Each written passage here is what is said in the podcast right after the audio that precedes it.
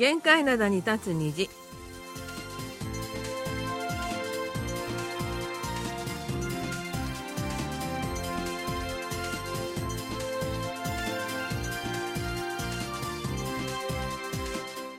皆さん、あにょがせよ。1月10日水曜日の限界灘に立つ虹、隙間ことゆうちゃんもです。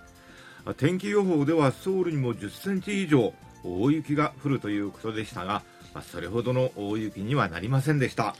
でも確かに昨日は朝から夕方まで雪が降り続いていました。丸組のお母さんことキムヤスンです。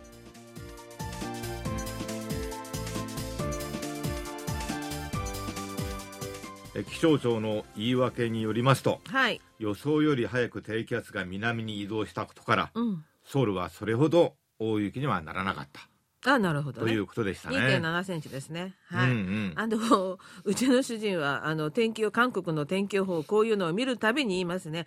天気予報ではなく天気の実況中継であると。まあ、たまに実況中継も当たらないかったりね。雨降ってないのに雨の傘のマークが出てたり。そうそうそうそうそうそう、本当にあの天気っていうのは、うん。あの人々の生活に直結するじゃないですか。そうなんですよ。朝傘を一本持って出てくるかどうかでその日の気分が全然変わりますから本当にちゃんと当ててほしいなと思うんですが、えー、と今回の積雪量はまあ思ったより少なかったもののこの冬は特にソウルに雪の日が多くなっています。あの年末？12月30日に12.2センチ。これ結構多かったですよね。あの時はね結構降りました。はい。だけど数回降りましたよね雪。そうなんです。それで雨も1回ぐらい降ったかな。あの先週ですね6日の日にも、えー降りましてこの時は朝目を覚ましたら積雪量6センチを記録しておりまして、うん。こんな風に10日ほどの間に20センチ近くの雪が降ったことになるんですがこんなことはほとんどなくてですね、えー今年のようにわずか10日の間に3度も大雪注意報まあ1回はねこれガサネタだったんですけどね昨日はねとにかく大雪注意報が10日の間に3度も出されたっていうのは記録的なことでございます。まああのほら日本とか日本海側に結構雪降るじゃないですか、はい。日本海側の豪雪地帯とかに比べると、まあ、10センチ超えで大雪とそうそうそうそう。か言わないよね。ね、うんうん。うん。あの特に今あの地震の被害のある石川県の能登半島の方にお住まいの方から言わせるとなんだお前たちそのくらいでって言われちゃうと思うんですが、はい。あ、ただですね一般的にソウルにやってくる雨雲はですね、えーファンヘイド高街道を過ぎる途中に弱まってくるので大雪を降らせることがソウルは難しい地形的な特性があると。でうんソウルが大雪となるのは青海上に低気圧が発達した場合で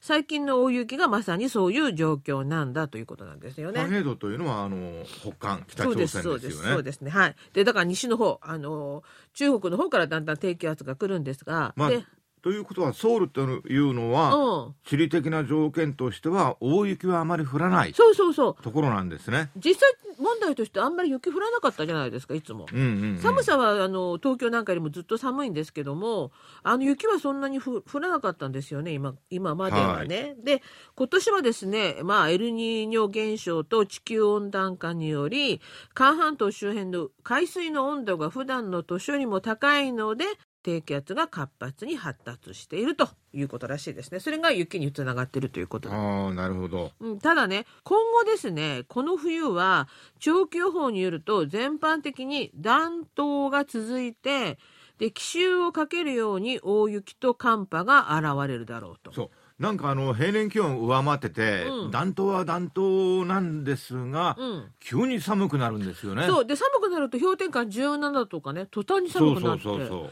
だから昼間と夜の気温の差がもうそれこそ20度とかねそんな風になっちゃうんで、ちょっと辛いなと思うんですけど、まあ、とにかく今年の冬は韓国ソウルはそんな感じで続いていくようです。こ。の前ね東京が16度だった時韓国マイナス氷点下10度でしたもんああなるほどね。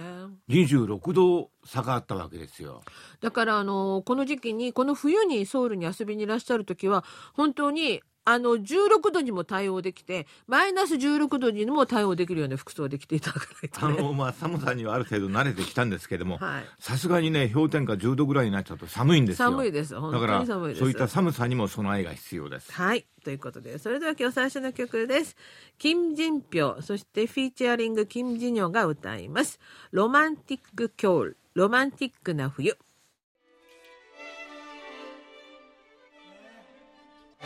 Chokichika.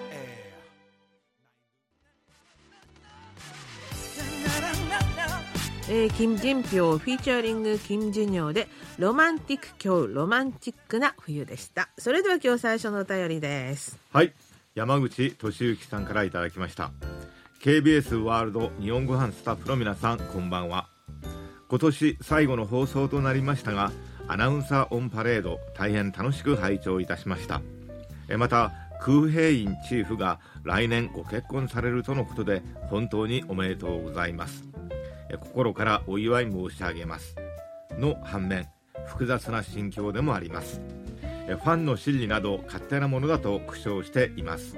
日本語版スタッフの皆様今年1年大変お疲れ様でした。今年は受信報告やお便りの投稿も少なくなってしまい反省しています。来年は心機一転今年の遅れを取り戻すよう心がけます来年も楽しい放送内容によっては耳に痛い放送などなどお送りくださいはい、ありがとうございました。えー年末のアナウンサーオンパレードを聞いていただいたようで本当にありがとうございます。あのー空兵員チーフの結婚のニュースを聞いて複雑な心心情だったとお手紙にありましたが、はいなんかほらあのー芸能人とかうん。男性ファンはね、うん、あのー女性の、まあ、タレントにしても、うん。歌手にしても結婚とか発表されるとまあ結構ショック受けたりするんですよね。それはあの女性ファンだと同じことで、あのーあ、ねそ。そりゃそうですよ。大体好きな歌手や俳優の結婚報道を聞いた時には、まあ、ファンたちは動揺するものなんですが。まあ、あのクエンチーフ芸能人ではないんですけども、はい。それでもね、はい、あの実は他のリスナーからもそういうお手紙いただいてましてほ本当にショックでしたというお手紙がありまして、うんうんあなるほどなと思っておりましたが、えー実は私たちスタッフ同僚たちもあの席でチーフが発表するまで結婚のこと全然知らなかったんですよ。だからあのアナウンでみんなが驚いてるのはあれ本音の驚きでございまして本当にびっくりしたの私。うん。で隣の席であのチーフが発表してたんだけどえ？っと思わず私耳を疑うほどのはい、まああのね、あのー結婚。うん、いいことですよ。素晴らしいことですよ、ええ。別にさ反対反対するわけじゃないんだけど事前に全然情報がなかったもんで本当に芸能人のあの突然発表あの羽生選手の 結婚発表と同じぐらいに驚きましたね。あそうか。だけど今時の結婚はね、うん。愛国者ですよ。うん。そこまでほら結婚件数ってなんかあのー1990年代かな、うん。当時は40万件ぐらいあったんですよ、はいはい年間。はい。今ねあのーちょうどに私たちが結婚した時ですね。これこれですね。私89年に結婚したんですよ。みんな結婚してましたもんねとか言って。あの2022年だとこれ19万件以下に減ってて半分以下ですよね。だからね、ただえ言えます？子供たちに早く結婚しろって私遠回しには言ってんですけどさすがにストレートでは言えないですよ今ね、はね、うん。あまり言えません。だからね、うんうん。もう本人のあれを自主性を尊重しなきゃならないと思うと周りからでも私たちの頃ってすごく言われませんでした？あ隙間さんは早かったか言われないよね？特にあの私たちの頃って なんかあんまり同意したくないんですけども昔は、うん。その特に女性はね私すごかったよ、うん今今はうん。結婚適齢期とかうん。そういう言葉はほとんど死語になってるでしょ。はい。だ昔はあったんですよ。昔私たちの頃あのクリスマスケーキがあれがあれでしたよ。クリスマスケーキ？うん。なんとか知らない？うん。クリスマスイブまでは売れるんだけどクリスマスを過ぎると売れなくなっちゃうっていう。それが昭和時代の私たちの頃はクリス厳しいなマスケーキでそういう時代に育った私なんであなるほどね。もう20代の後半も30代で結婚したもんですからもうすごかったよ周りから、はい、それに比べますと今の世の中はそんなことのない世の中ですのではい。あのチーフも十分選んだ末のお相手だと思うので素晴らしいと思うんですが、うん。実はどんな方なのか一切ここまた情報がなくてですね、はい。教えてくれないんですよ。でこれもうん。相手がどんな方かっていうのはよりは、うん結局好きな人でしょ？結婚するんだから、はい。それでいいんですよ。すごいですね、うん。私なんかあの芸能人のあのねゴシップ記事が大好きなおばさんとしてはどんな人なのかなってこう切り込んでいろいろ尋ねてみるんですけどなかなかね答えてくれないので結婚式までが楽しみで結婚式が過ぎたらあのね皆さん私いろいろとご紹介したいご報告したいなと思っておりますので。母さんも一生懸命情報収集してるはいわけですね、はいはいはい結婚式で。はい、ええ。頑張りたいと思いますので、もうちょっと皆さんお待ちくださいね。はい、じゃあ次のお便りです。えー赤澤健二さんからいただきました。えー12月31日の日本語放送の内容は、KBS ワールドが選ぶ今年の重大ニュース、アナウンサーオンパレード。アナウンサーオンパレードは先輩後輩チームに分かれ計12組による歌の共演。皆さん歌がうまく流れるように聞きました。社会人になってからあまり放送を聞くことがなくなりアナウンサーオンパレードは随分と久しぶりに聞いた気がします。当時よりも華やかかつ賑やかな雰囲気を感じました。さらに子供の頃に親しんでいた夕方の 7275kHz が本日限りということでこちらも30年ぶりに KBS へ受信報告を作成しました。熊本では 6155kHz よりも受信状態が良いので残念です。これも時代の流れでしょうか。昨日単波受信機を購入しました。これから BCL を本格的に再開します。今後も KBS への受信報告をさせていただくことになるかと思います。ちなみに紙を使わずにネットでの報告は今回が初めてです。よろしくお願いします。ということで、えー赤澤さん30年ぶりの受信報告ということなんですが、あのさほら社会人になると結構聞く機会が減ったりそうですね。特に働き盛りの時はね、うん、なかなか忙しねいから。自信ないからね、うん。時間がないので。である程度あのー社会生活にも適応して、うん。ちょっと時間が出てきた時また聞き直すとか。そうですね、うん。はい。でまた聞き直していただいてるみたいなんですが、えー紙を使わないネットでの報告は初めてだということなんですがあのどうぞこれからはこのネットでね手軽にどんどん受信報告をお送りください。はいそれからあの久しぶりに聞かれたアナウンサーオンパレード随分華やかかつ賑やかだったという感想をいただきました、で月間さんアナウンいつから始まってるか知ってる？いつから？うんで僕が入った頃にはもうやってたでしょ？仕事をし始めた頃にはやってましたもんね。やってたでしょ、うん。それが大体20年30年ぐらい前じゃないですか、うん。それがね調べたらアナウンサーオンパレード始まったのが1965年。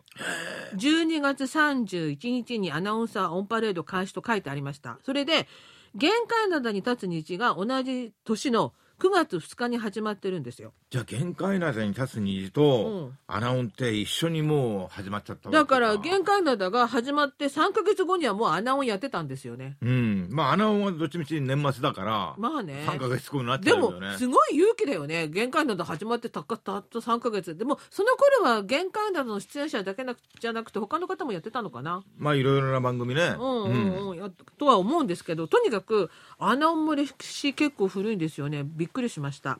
でそのアナウンなんですけどリスナーの中から、えー、と聞き返したいんだけどどうやって聞いたらいいかわからないというお手紙も来ているんですが、あのほらホームページとかさアプリで聞けますよね、はい。あの、オープンページやアプリのトップ画面の上にあります、あの、ローリングバナーっていうこの大きく書いてあるのがあるんですね。それでそこに、今は一番最初に、あの、1月1日の番組のあれが出るんですけど、その次、ちょっと待っていただくと、その次にアナウンサーオンパレードのバナーが出るんですね。うんで、ここをクリックしていただきますと、次の画面で、えー聞き返せるようになってますので、はいはいあの、この rolling banner っていうんですか、これを、ホームページのこれを見ていただくのが一番いいんじゃないかなと思うんですよね。クリックすればそうですね。聞けるんですはい。あと、あの、もうちょっと難しい方法になりますと、あの、右の方に、 listen audio again っていうのがありますから、ここで日付を12月31日にしていただけますと、また出てきますから、まあ、聞き返すのはいろんな方法があるとは思うんですけどもね。はいはい。ぜひぜひ聞いてみてください。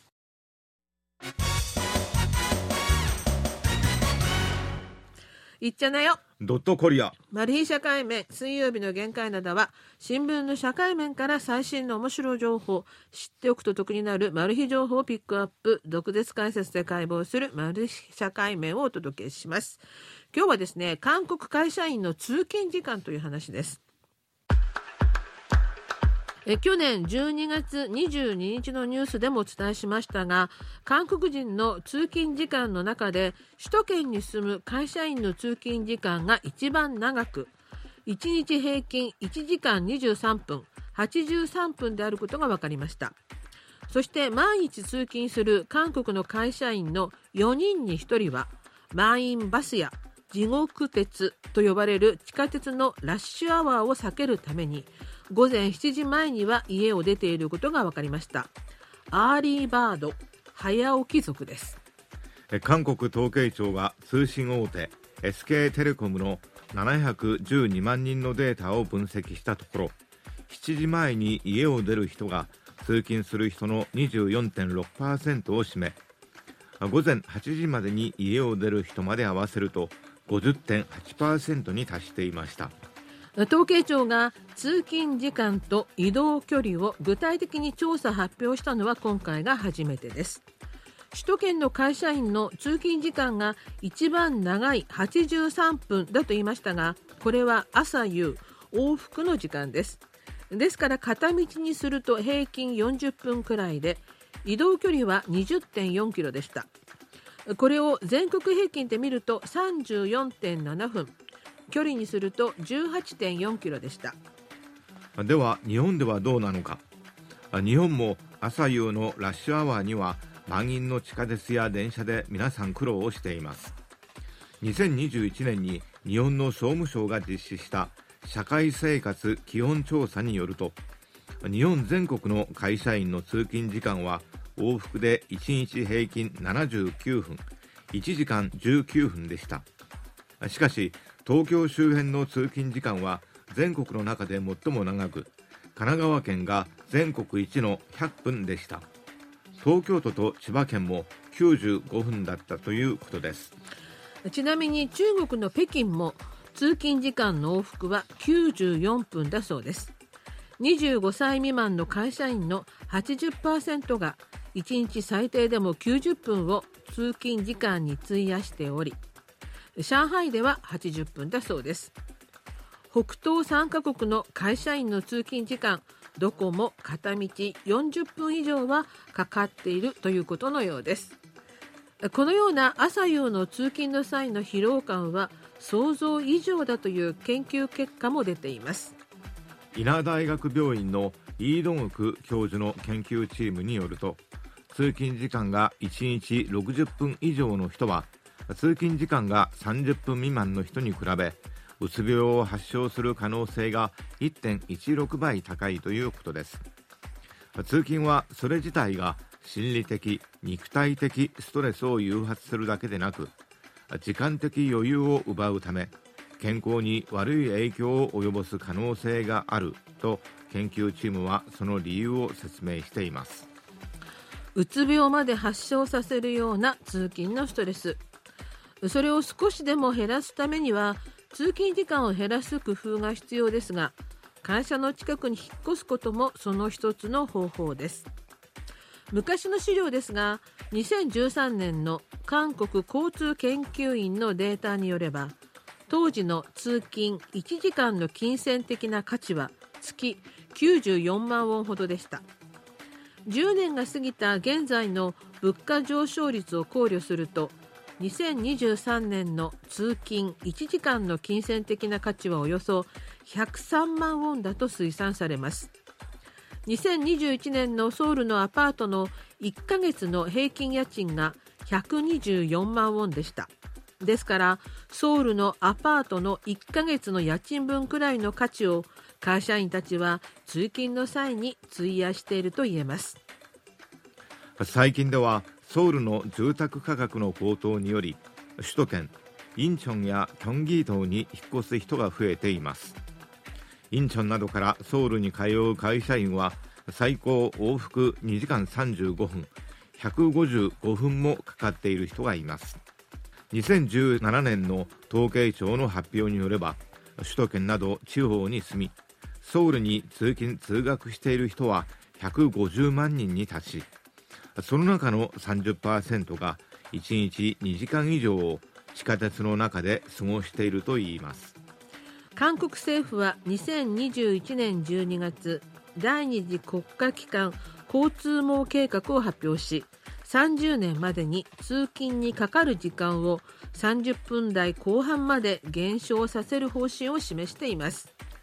その方法の一つとしてハーニャン大学都市工学科のイー・チャンム教授は過密開発を懸念して郊外にばかり目を向けるのではなくソウルでも職場が密集するエリアの周辺では住居の供給量を増やすなど職場への接近性を高める政策が必要だと指摘しています。また在宅勤務を積極的に取り入れるべきだという声もあります。コロナ禍期に増加した在宅勤務制度しかしコロナが過ぎた今朝夕の地下鉄のラッシュを見ていると通勤人口はすでにコロナ前に戻ったようですということで、それでは今日の2曲目です。ワックスが歌います。チハチョルタゴ、地下鉄に乗って。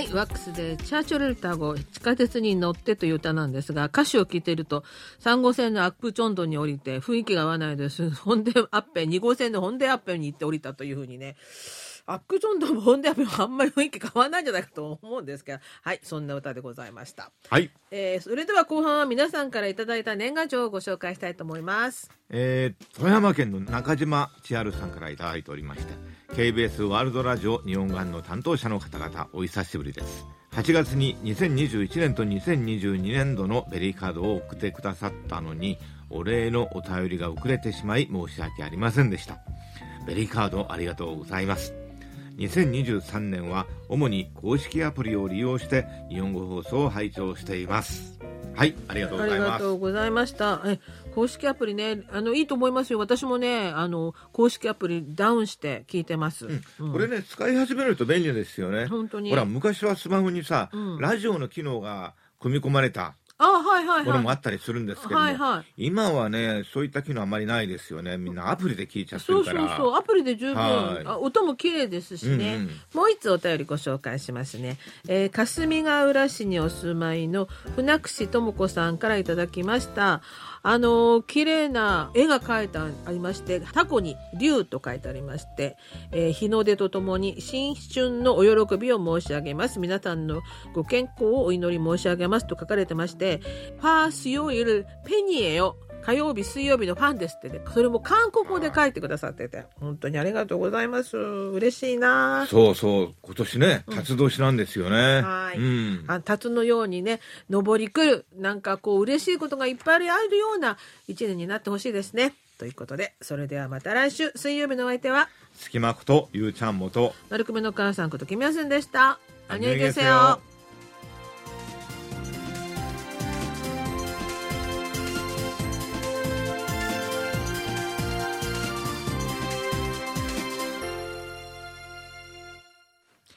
お聞きの放送は韓国ソウルからお送りしているラジオ国際放送 KBS ワールドラジオです。